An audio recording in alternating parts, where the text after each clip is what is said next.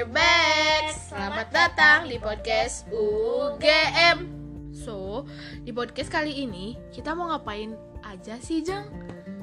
Jadi di podcast kali ini sesuai saran kalian kita akan membahas tentang insecure. Tapi apa sih insecure itu?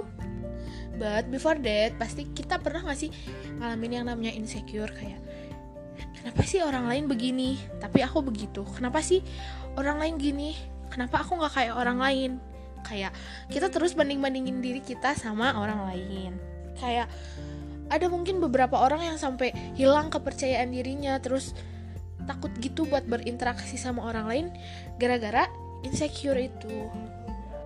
Insecure tuh kayak kita tuh cenderung jadi minder sama diri kita sendiri. Terus kadang kita tuh butuh pengakuan dari orang lain bahwa kita tuh nggak gitu Nah, insecure tuh biasanya muncul kalau kita lagi ngerasa ada kekurangan, malu, rasa bersalah, atau nggak mampu ngelakuin sesuatu.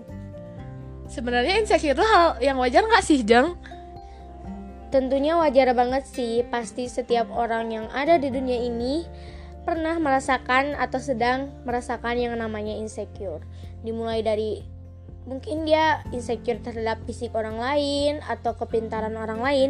Bahkan jumlah followers kamu pun bisa jadi sumber keinsecurean teman kamu loh. Jadi gimana sih cara ngatasin insecure itu sendiri?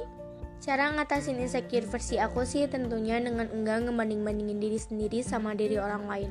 Karena sejatinya manusia itu terlahir unik kan?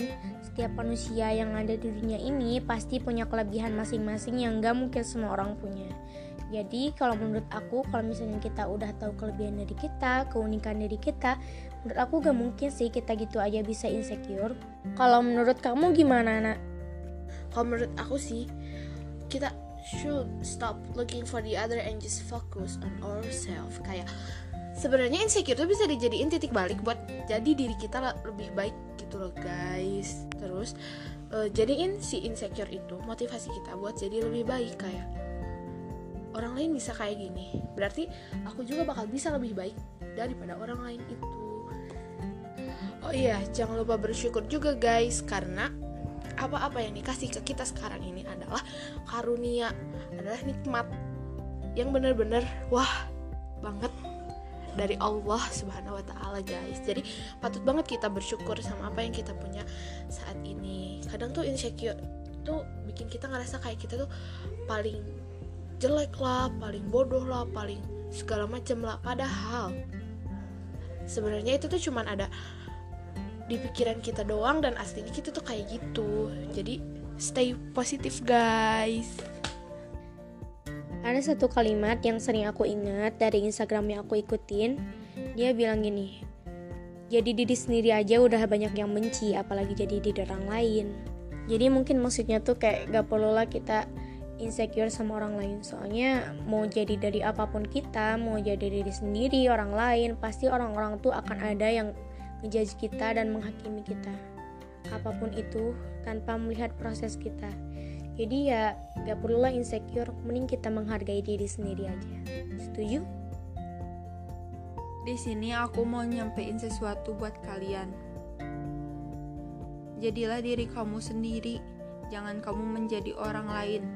Jika kamu menjadi orang lain, belum tentu orang lain suka sama kamu. Pandai-pandai bersyukur karena Allah telah memberikan apa yang kamu butuhkan. Jadi, dari sekarang kamu mencoba untuk berdamai dengan diri kamu sendiri. So guys, dan NCT pernah bilang, be unique, be crazy, be you, you're beautiful. Keep going guys, see you in the next podcast.